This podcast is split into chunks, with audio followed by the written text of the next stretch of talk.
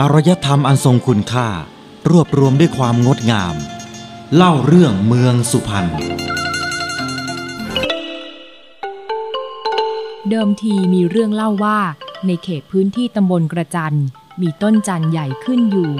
ชาวบ้านเลยพร้อมใจกันตั้งชื่อว่าบ้านกระจัน บ้านกระจัน แต่เดิมเคยตั้งเป็นตำบลมาก่อน และมาเข้ารวมกับตำบลอูทอง เลยเปลี่ยนชื่อเป็นตำบลอู่ทองเมื่อหลายสิบปีมาแล้ว และร่วมอยู่กับตำบลอู่ทองมาประมาณ 20 ปี ทางผู้นำพื้นที่จึงทำเรื่องขอแยกจากตำบลอู่ทอง เป็นตำบลกระจันเมื่อวันที่ 10 ธันวาคม พุทธศักราช 2529 เล่าเรื่องเมืองสุพรรณ ร่วมสืบสารความภาคภูมิใจ กับสารคดีอันทรงคุณค่า เล่าเรื่องเมืองสุพรรณได้ที่นี่ เวลาเดียวกันนี้